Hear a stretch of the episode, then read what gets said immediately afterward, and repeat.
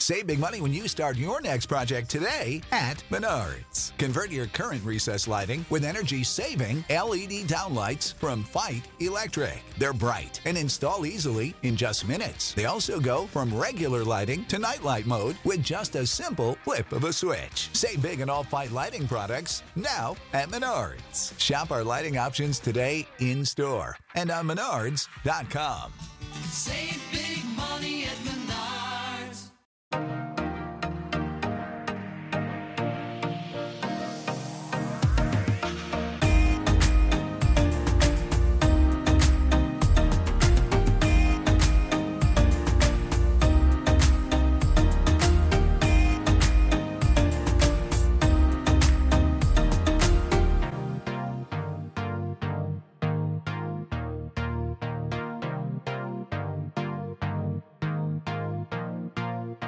What's going on, everybody? Welcome to Friday's edition of Murph's Boston Sports Talk. I am your host, James Murphy, and thank you so much for joining me on this beautiful, absolutely gorgeous afternoon here we're having in New England.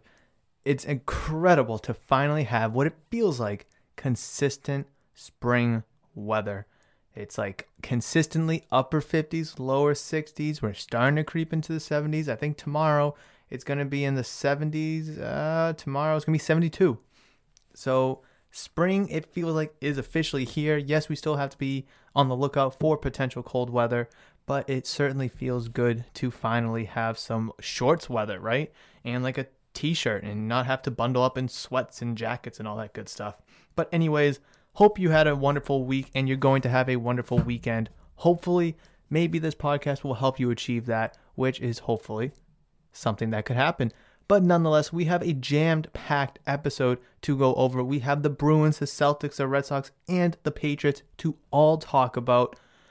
It is just full of content in this episode. We have so much to discuss.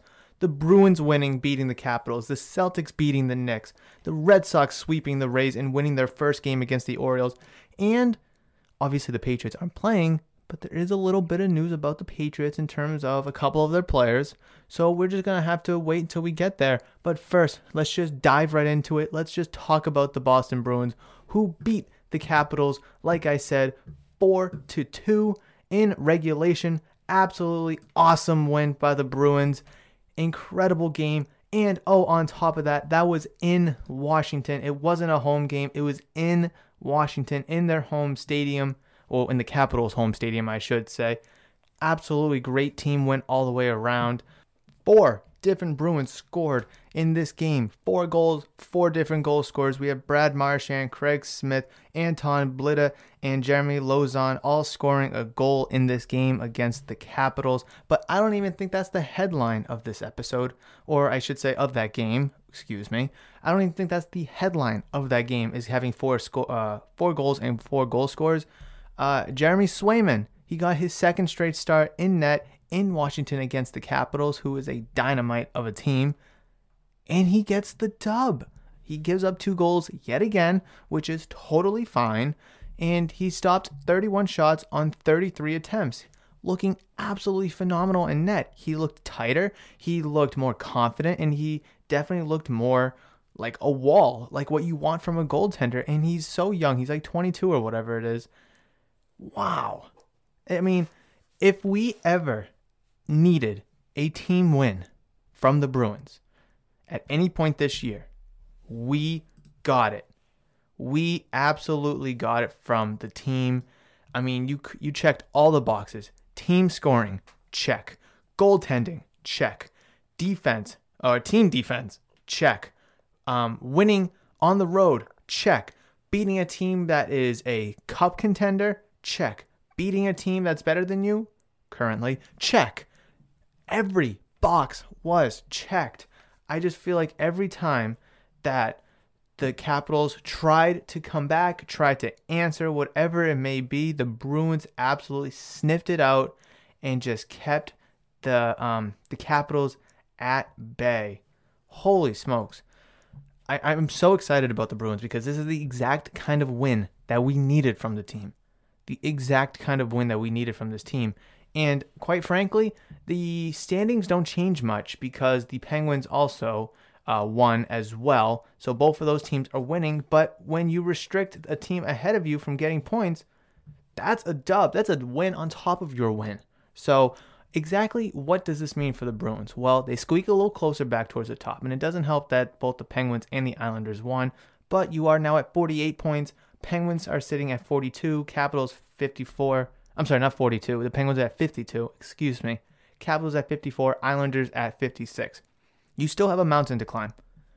But imagine if you lost this game because now the Flyers are at 42. So you have six points, three wins that separate you and the Flyers. And you've played two more games than the Flyers. And you're still three games back behind um, in terms of games played the Penguins, Capitals, and Islanders, who have all played 40 games.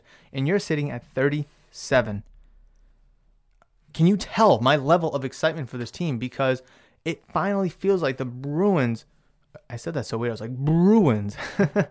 I don't know. I mean, I'm just like slurring my words here, but it feels like the Bruins are finally starting to get together. So again, let me go back to my point. What does this win mean for the Bruins? It shows you that they can compete and win with the best of their division, home or away. We've seen the Bruins win and lose um, both home against the Islanders, Capitals, Penguins. You can even throw the Flyers in there if you want. But we haven't really seen them be able to win, or at least win with confidence. And we saw that last night. And against the Capitals, who, quite frankly, although they're in second, I still think are the favorites in the Eastern Division. I just don't know if the Islanders have exactly the firepower and what it takes to overthrow the Capitals in a best of seven series, or even the Penguins for that matter. If they were to play the Bruins in a best of seven, then you know that's an argument and a conversation to have. But holy smokes. Holy smokes. This win was massive. And I still have more points to go over in terms of what this win means for the Bruins. Let me just fix my mic real quick. Here we go. Um, this is a great morality boost for the team. This is because we were all having our doubts against the Bruins. I mean, they were, you know, they were struggling to beat the Flyers and the Devils and the Sabres. But then they go out here. They you know they went to Pittsburgh, they won. They went to Philadelphia and won. They went to Washington and won.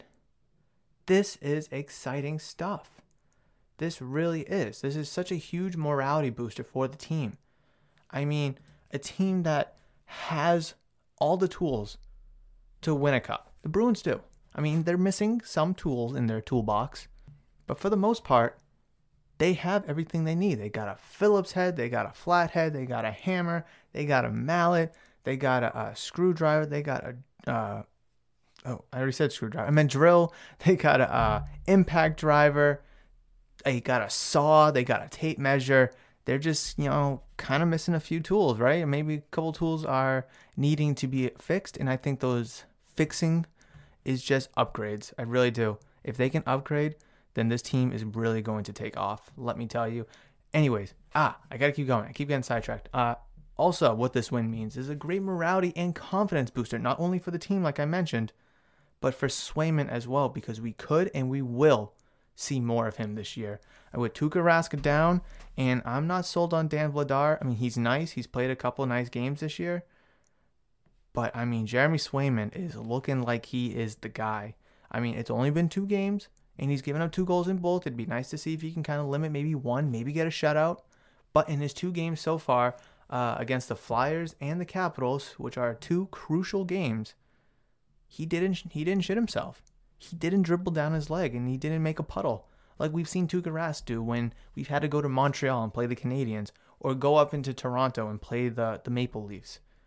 No, Swayman went to Philadelphia, went to Washington, and buckled down. Now, I don't know if he'll get the start tomorrow, Saturday, when the Bruins go back to Philadelphia to play the Flyers. We'll have to see who's in net then. But ultimately, I think we're going to see a lot more Jeremy Swayman in net, and we should be absolutely excited about that because both Yaroslav Halak and Tuukka Rask contracts are up at the end of the season. Now, Tuukka makes a lot of money, and do we really want to pay Tuukka that kind of money to be a goalie? We know who he is. When he is on and tuned in, he is a top five goalie in this league. Maybe even a top three when he's zoned in. Now, regular and generally speaking, is he a top three, top five goalie? I'd like to think more often than not, yes. But he's so unpredictable, though. I mean, like I said, you can go to Montreal and he's to dribble down himself and, you know, absolutely vomit all over the ice. Or when we're in Toronto, he could absolutely, you know, throw a dumper in his pants and suck. But if we if we can reinvest that money into other positional needs that we have and use Swayman, maybe bring back Halak on a on a cheaper deal and have Swayman and Halak be our two goalies next season. And like I said, reinvest that money that we would have spent on Tuukka on other positional needs. I think the Bruins next year could look a lot better because we just have to wait and see what they do with the trade deadline to see who they bring in and you know what kind of contracts they're going to be taking you know, hopefully come the trade deadline on Monday. But this is definitely a possibility, especially if Swayman keeps playing better. Now, if he was terrible on both games or either of the games, different conversation we're having because we wouldn't be thinking so highly of him and kind of fantasizing him about being the goalie next year. All in all, nonetheless, absolutely great win from the team. Hopefully, they can keep that momentum going forward as they play the Philadelphia Flyers tomorrow at 2 o'clock in Philadelphia. And then, right again the next day on Sunday, they play against the Washington Capitals in Boston. And like I said at the beginning of the seven game stretch, 5 1 and 1. Right now, they're 3 1 and 1. So hopefully, hopefully the Bruins can get these two wins in their next two games going into the trade deadline and really, really look like a contender for not just the Eastern Division, but for the NHL period. Moving over to the Celtics, but before I talk about the Celtics, I do want to just mention to, and I just want to thank everyone who has uh, clicked on my Amazon affiliate link. That really means a lot to me. Uh, if you're listening on YouTube, the links will be down in the description below. I've tweeted it out. I've you know posted it on Facebook numerous times my Amazon affiliate links. You don't have to buy anything that I have linked to. It's just once you click that link, anything that you were to buy within 24 hours of clicking that link, I will get a small percentage, which is no extra charge to you. That is just a gift from Amazon for basically handing them a customer, even though we're all pretty much loyal Amazon customers. But it's just like a small little thanks to me from them after you purchase something. So please definitely consider uh, clicking those links down in the description below, or if you find them on social media. Like I said, you don't have to buy anything that's linked to it if you don't want to. I strongly recommend you do if you need some studio equipment and gear. Everything that I have in my studio is linked down below, but like I said, all you have to do is just click on the link, it'll bring you to Amazon, and whatever you buy within 24 hours of clicking that link, like I said, I will get a small percentage uh, coming back to me, which is no extra charge to you. So, again, thank you everyone who has clicked and bought something with my link. Thank you so much, and I'm definitely looking forward to it more down the road. So, like I said, moving over to the Boston Celtics, they too had a nice win. and They actually had a crucial, crucial win against the New York Knicks. I never thought I would ever say that for a long, long, long time. A crucial win against the Knicks.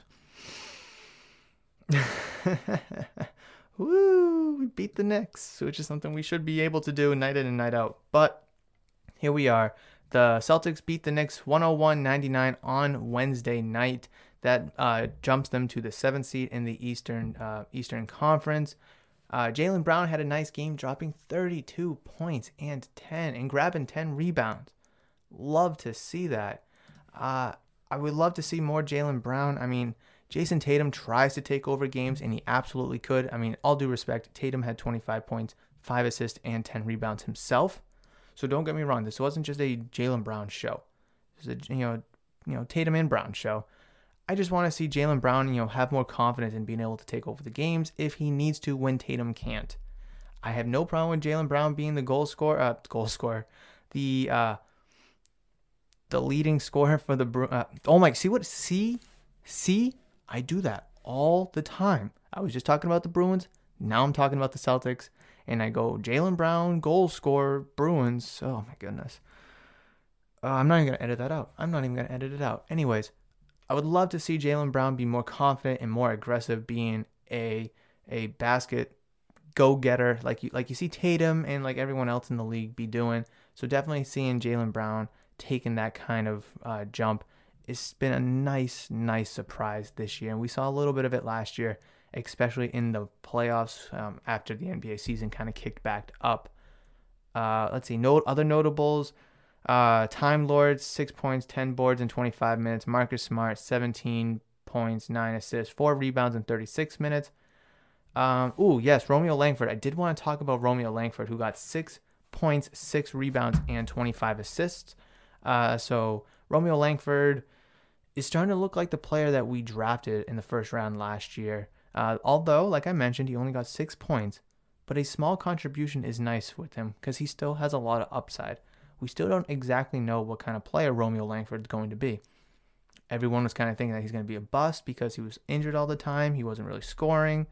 And we really haven't been able to see him healthy. He's been dealing with a lot of injuries lower body, upper body, head, whatever it may be. He's finally healthy and he's back on the court. It's good to see that because he does have a lot of upside and he was a first round talent and a first round draft pick last year. He could significantly help us. Now, I don't think he's going to, you know, put us over the top and put us in the, you know, the 76ers or the Nets or the Bucks category. Oh god, no. But he can still be a nice addition for this team. He can be someone that you can have come off the bench, get a couple points, kind of ignite a little run maybe if the starters were kind of drying out. I really like Romeo Langford. I, I like the pick from last year, and I really think he has a lot of potential to be kind of that bench scorer that we kind of so desperately need.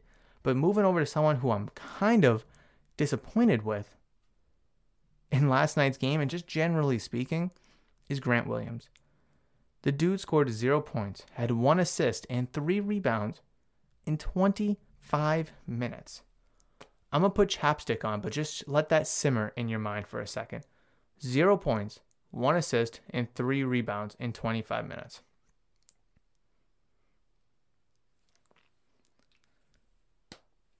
All right, chapstick cap is on, chapstick applied. But guys, what is he doing out there?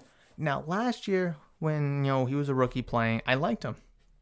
I felt like he was a good defender, good rebounder, has a big body, can kind of move people around both offensively and defensively. But be- besides defense, what is his purpose out there? Now, you can't put uh, I mean, I guess you can put a statistic on defense. I mean, you've seen Marcus Smart, Pat Beverley, Giannis, LeBron, whatever, and you know they play tremendous defense, but they also score points. I mean, Pat Beverley, Marcus Smart, maybe not so much, even though Marcus Smart thinks he's a scorer. But generally, defenders don't get a lot of points. So I understand that aspect of it. And this game was a very tight game all throughout. So I understand that Grant Williams needing to get 25 minutes. but I just want to see more, either more of him in terms of shooting and trying to score, getting to the free throw line and getting some free throws, or just sit the dude down. Just sit him down. Play the Time Lord more. Play Tristan Thompson more for all I care. I mean, if you're getting zero points in 25 minutes, I'd be okay if you're getting zero points in like 15 minutes. I'd be okay with that. Ugh, I, I don't know. It could just be one game. I could just be overthinking it, which is totally fine.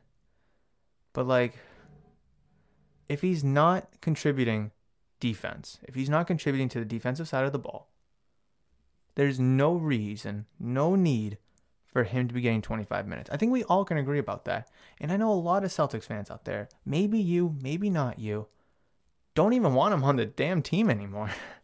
a lot of people are just kind of sick of him. He's like a Jared Sullinger 2.0 because he's, you know, you know, kind of a, a thicker guy who plays, you know, looks like he plays tough, but ultimately plays soft, sits outside the three point arc and just hucks him. Sullinger and both and Grant Williams both do that. Well, I guess Sullinger did do that, and Williams does do that now. I still think there's a lot of upside with Grant Williams. I really do. He could be a pivotal piece because he's versatile, you know, being a big man. But like I said, 25 minutes and no points, three rebounds and one assist. I mean, I could care less about the assist from a big man, but three rebounds in 25 minutes? Like, what are you doing? Like, if you're defending and you're a big man getting all these minutes, you got to be coming down with some rebounds.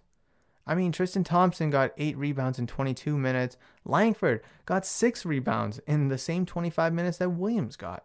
And Robert um, Robert Williams, Time Lord, got 10 rebounds in the same 25 minutes that Grant Williams got.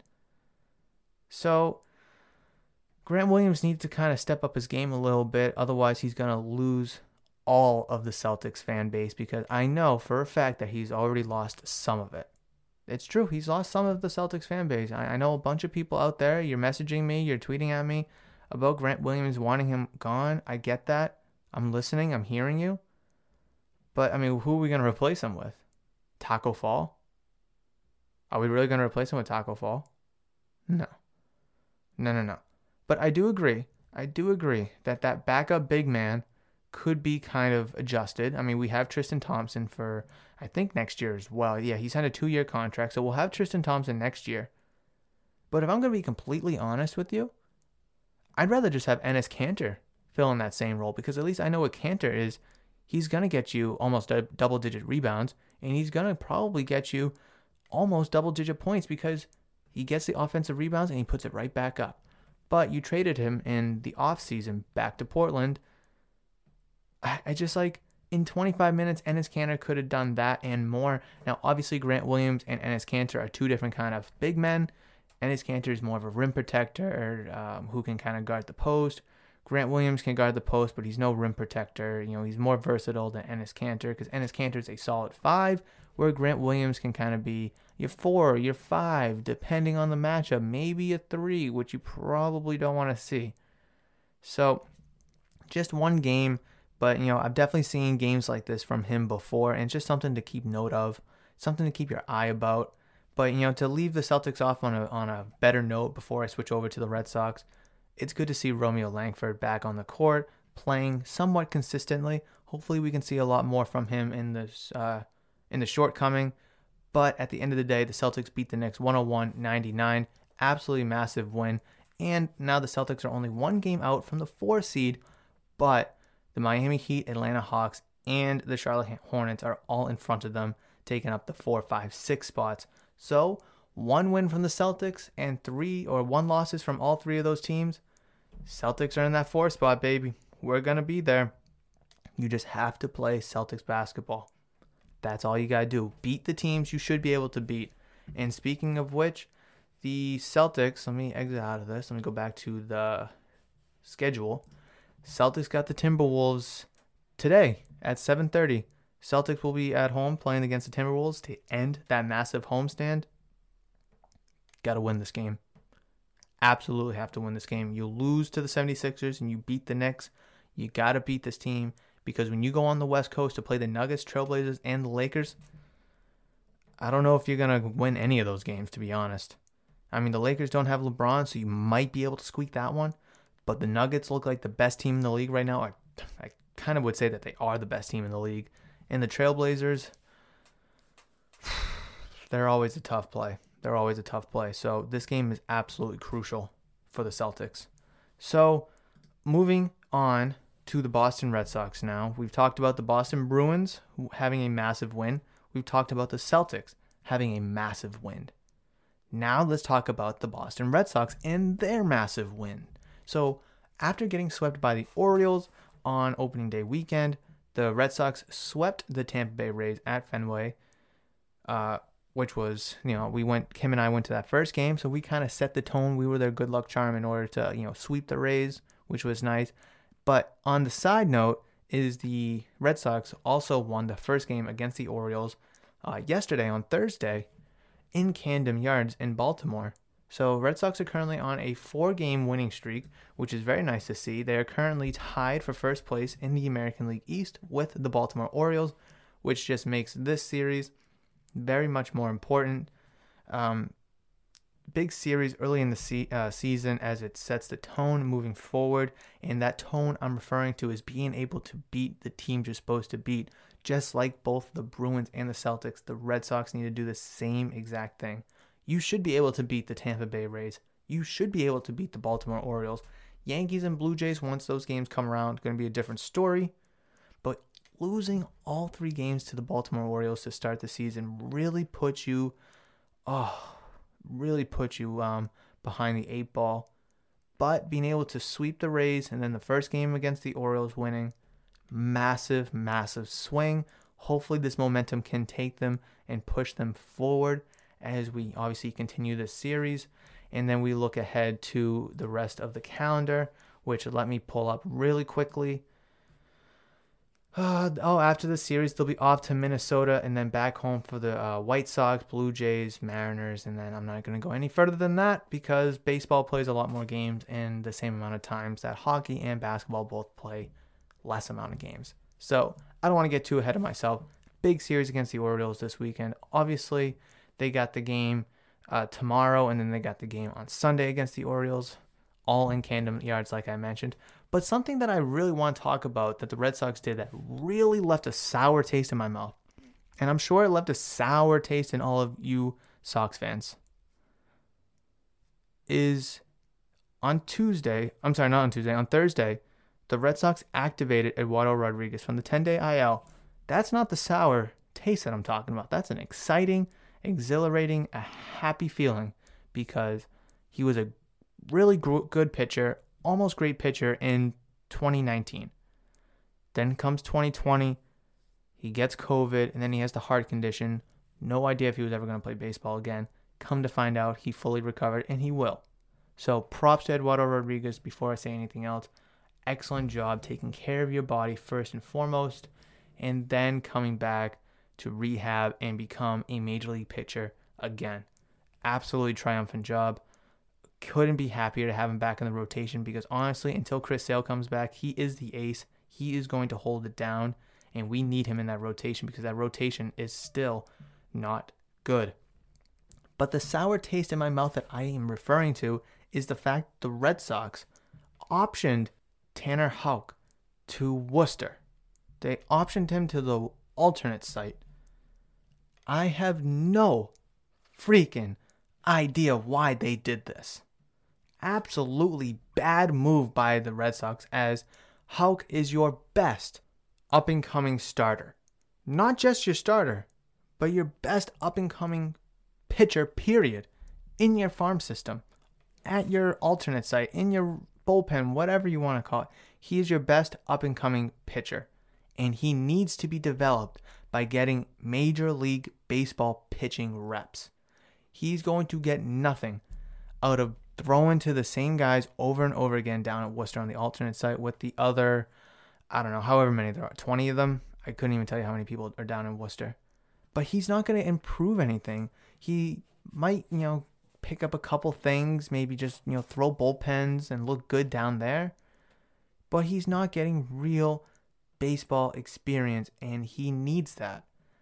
I understand he's young and your hands may be tied with the rotation, but he had a great start against the Baltimore Orioles, and he would have won that second game of the season for the Sox or his first start, like I mentioned, if the Red Sox played better defense and got him some runs. Just picture that. If the Red Sox played better defense behind him and they actually got maybe two runs, three runs, he would have won. He would have won that start. And then plus, he struck out another two in relief on top of the eight guys that he struck out just a few days prior. So, so far in his six, seven innings that he's pitched, he struck out 10 guys. He's 24 years old. When do the Sox expect him to arrive, quote unquote, arrive to the big league if he's still, quote, not ready? I mean, he's 24 years old. It's not like he's 20 or 21. If he was 21 years old, fine. I would totally understand it. Completely young guy, might have had some luck. Go down there, you know, really hone in your skills, and we'll see you back up later on. But he's 24 years old. We need to see what we have in him. Because if he is not the real deal, then he's just going to be another Henry Owens, where it's a prospect who is your best pitching prospect, has a bunch of hype, and then ultimately sucks. How long are we going to wait till we figure that out? because we hold, held on for as long as possible with Henry Owens. I don't think we should do that with Tanner Houck. I think we need to get him as much pitching reps as possible. He doesn't need um, more reps down in Worcester. He needs to get actual major league starts. if I mean, if anything, you should have option to relief pitcher from your bullpen who has like your pitching rotations like 14 guys, 15 guys down there. Not you don't need all of those relievers. And I understand that you have the flexibility to carry more pitchers because you have Marwin Gonzalez, you have Kike Hernandez who can play all over the field in diamond. I get that. That you basically have two Brock Holts on your team who are better. So that kind of alleviates the need for a, a fourth position player on your bench. You got your backup catcher in Plawecki. You have Marwin Gonzalez, who's a utility man. And then you have uh, Franchy Cordero, basically your fourth outfielder, depending on, you know, who's out there. You could sit, uh, you could sit. I mean, you're carrying Christian Arroyo, who's just a backup infielder, because you have so much depth, and he kind of helps with the infield if you don't if you want to have Marwin at first base and Kike in the outfield, whatever. You're able to do that because you have two super utility guys in Marwin Gonzalez and Kike Hernandez, which probably robbed Michael Chavis of a uh, opening day roster spot because Christian Arroyo has no more options left. Who gives a flying bag of sand about it? And I mean, who has the brighter future, Arroyo or Chavis? I'm gonna go Chavis, and I'm sure you would too. So with those utility guys, it gives you the flexibility to carry one less player on your bench and to have an extra pitcher or two out in that bullpen. Plus, you have 26 guys on your roster now, not just 25. So there's an extra roster spot as well for a pitcher. Are we really going to carry 14 pitchers the entire season? I wouldn't put it past the Red Sox, but like seriously? And if you're going to carry the 14 pitchers, then why don't you carry your 14 best pitchers? And we're not going to sit there and tell me that Tanner Houck isn't one of those 14 best pitchers. You easily could have optioned a relief pitcher down there and at least had Tanner Houck on the roster, go with six starters, or put him in the bullpen, or move Garrett Richard to the bullpen because he clearly sucks. He had a terrible spring training, and they the Sox still think that he can pitch. I think he needs to go to the bullpen to kind of figure things out. Obviously, you can't option him down to Worcester, but throw him in the bullpen, let him figure it out, be an emergency starter kind of guy until you actually need a starter full time to replace a potential injury spot, right? I mean, I know in, during spring, the Red Sox and Cora said that Tanner Houck will be a starting pitcher, whether it is with the Red Sox or in the minors. Absolutely could not agree more with that because you need starting pitchers. You need young pitching talent. Tanner Houck is that. You have Eduardo Rodriguez, who is who he is. You have Nathan Eovaldi, who is very good at what he does, but he's also getting up there in age. Chris Sale, coming off Tommy John surgery, starting to get up there in age. Martin Perez, as much as you know Boston loves Perez and Perez Day, is he really a long-term solution in your rotation? I'm gonna say no. And then you got Nick Pivetta, who looked really good that game that Kim and I attended to on Monday. He looked really sharp and really good. I would like to see more of him as well, and we will. And that's just another example of bolstering. He is the example of getting your young guys to start. And Tanner Houck should be in that conversation with Pivetta as well. You know, influencing and pushing your young guys to start. And if they struggle, you make adjustments as necessary. But are we really going to sit there and say that Tanner Houck struggled against the Orioles that day? When Rafael Devers and Xander Bogaerts both got errors, which scored runs. And then on top of that, the Red Sox don't even score a single damn run that day. Are we really going to sit there and say that? I'm sorry. I'm sorry. The Red Sox scored two runs, but that was after Houck exited the game. I'm just going to sit here and say no. Absolutely not. This is a terrible move by the Red Sox, and Red Sox fans should be upset about this. It just makes no sense. You have um, nine guys in that bullpen. Option one of them instead because who has a brighter future or who is more important to this team? Tanner Houck or one of those nine pitchers? Now, obviously, Adam Ottavino, Matt Barnes, they're probably going to stay in the bullpen obviously. But like, you could have picked anybody else. You could have. So I'm very disappointed in the Red Sox with this move. It's just the same. I feel the same exact way. Actually, even worse. I feel more heated about this than I did with Michael Chavis. I just hope to see both of those guys back on the big league roster relatively soon because the Red Sox need to develop pitching prospects. He's 24 years old, Tanner Houck is. I think he's ready to go and be thrown into the fire. And if he struggles, then you adjust accordingly. But this is a bad move because you're going to rely on Eduardo Rodriguez and Nathan Eovaldi. Fine. But then you're going to rely on Martin Perez, um, Garrett Richards, uh, who really sucks and struggled. And then obviously you have Nick Pivetta, who's kind of you know unproven yet, still kind of in that boat that Tanner Houck is, but just a little bit more experience. this is a true head scratcher from the Red Sox. I thank you so much for listening to that big rant. Let me move on to the Patriots before I dive back into and just completely bitch and complain more about the Red Sox and this a pitiful move. So, switching over to the Red Sox before we um, switching over. See what I do it over and over and over again. Switching over to the Patriots, we have one terrible news and one kind of good news. I'll go over the terrible news first. Julian Edelman's knee is reported to most likely restrict him from playing the whole season in 2021. That's absolutely awful news. Before I go into anything, let's just say Julian Edelman has been through a lot. With the knee injury, tearing it in a preseason game, uh, losing, you know, his good friends Amendola, Hogan, and obviously his best friend Brady. The, the dude's an animal. He has given his whole heart and soul to this Patriots team, being a seventh round draft pick, uh, being drafted as a quarterback, but being told you're going to play wide receiver. And then, you know, being a return specialist, making a name for yourself there, and then becoming an absolute stud wide receiver for a team, being a part of three Super Bowl championship, winning MVP in one of them. This is terrible news because obviously Edelman had a, um, played a couple games last year. Then he got injured, and we were really looking forward to him to bounce back because you you're bringing the gang back together plus some, right? You bringing in uh, you bringing Edelman back, you bring uh, Cam Newton back, you're bringing in James White back, David Andrews being on center. Then you got Hunter Henry, Jonnu Smith, Nelson Agholor, Kendrick Bourne. It's like, damn, we can do it. And then Edelman's going to be kind of that, you know, that you know veteran with all the experience to kind of help guide the younger players on the team. You know, especially bringing in uh, Kendrick Bourne and Nelson Agholor. So, I, I just does Edelman just does he just retire at this point?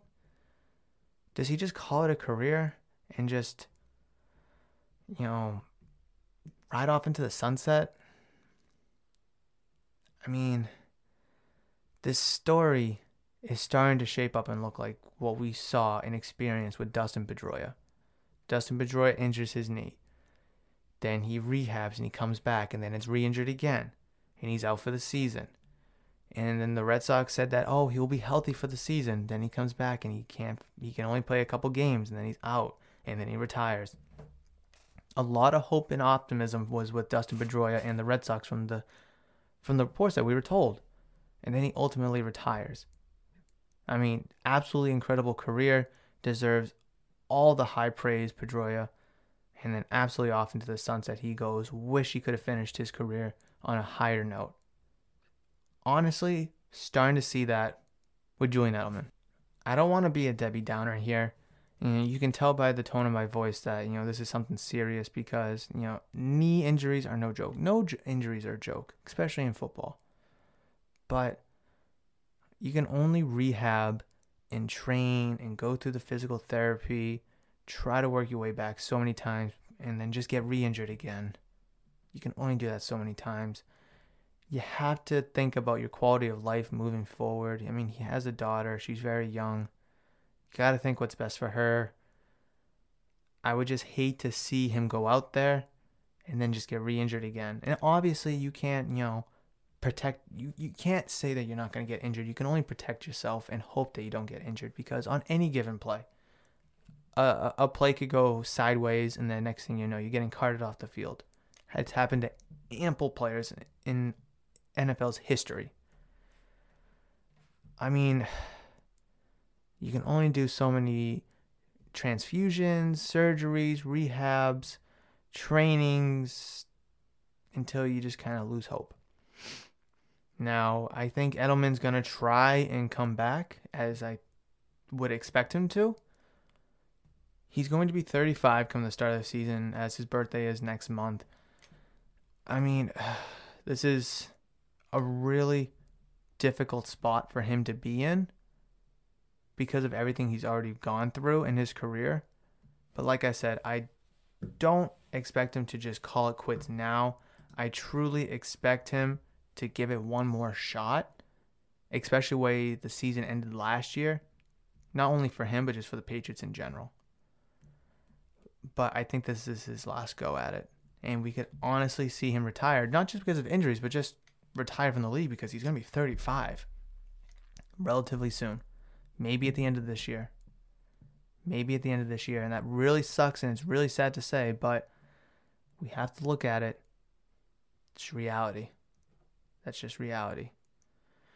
But really quickly, I kind of want to switch to some like kind of good news. Is uh, did anybody remember that that seventh round draft pick last year that the Patriots had? Uh, he was a center, and the Patriots drafted him, like I said, in the seventh round, and then he unexpectedly retired in August, right before the season started.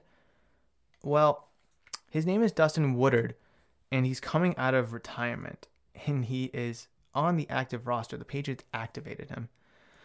So he's back with the club. Uh yay?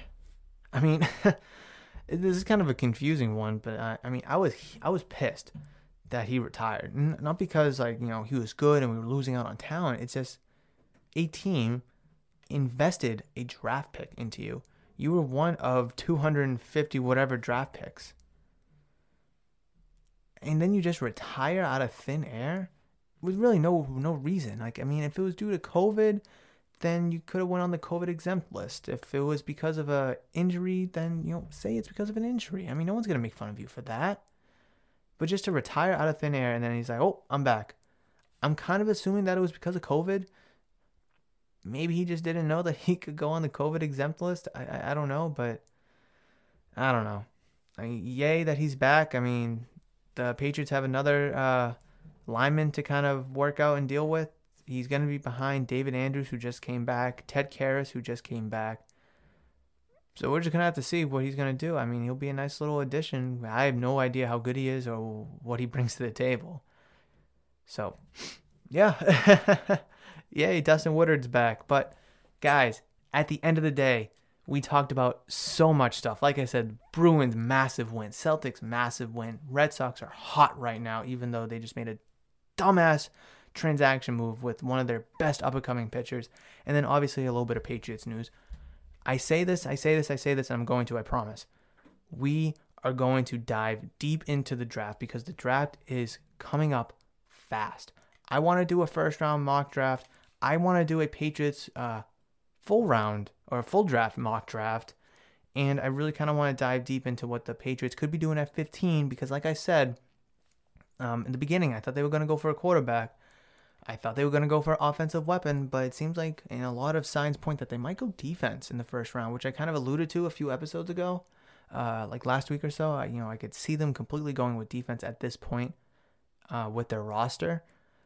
But I mean, with all the trades going on in the NFL, we can't rule out anything. I mean, there's even mock drafts and ru- rumors that the Patriots are going to try to trade up to number four to draft Justin Fields or one of the two quarterbacks that would be remaining after the first two after the first three picks will more likely be quarterbacks. So a lot of Patriots stuff is coming up. I know that Patriots content has been kind of dry lately, obviously because it's the off season and hockey, basketball are completely in the full heat of their season. Red Sox and baseball just started, so a lot is going on in a bunch of sports. So much to talk about. You're definitely not going to want to miss any episodes of Murph's Boston Sports Talk because I'm going to be covering everything that involves one of your four major sports teams here in Boston.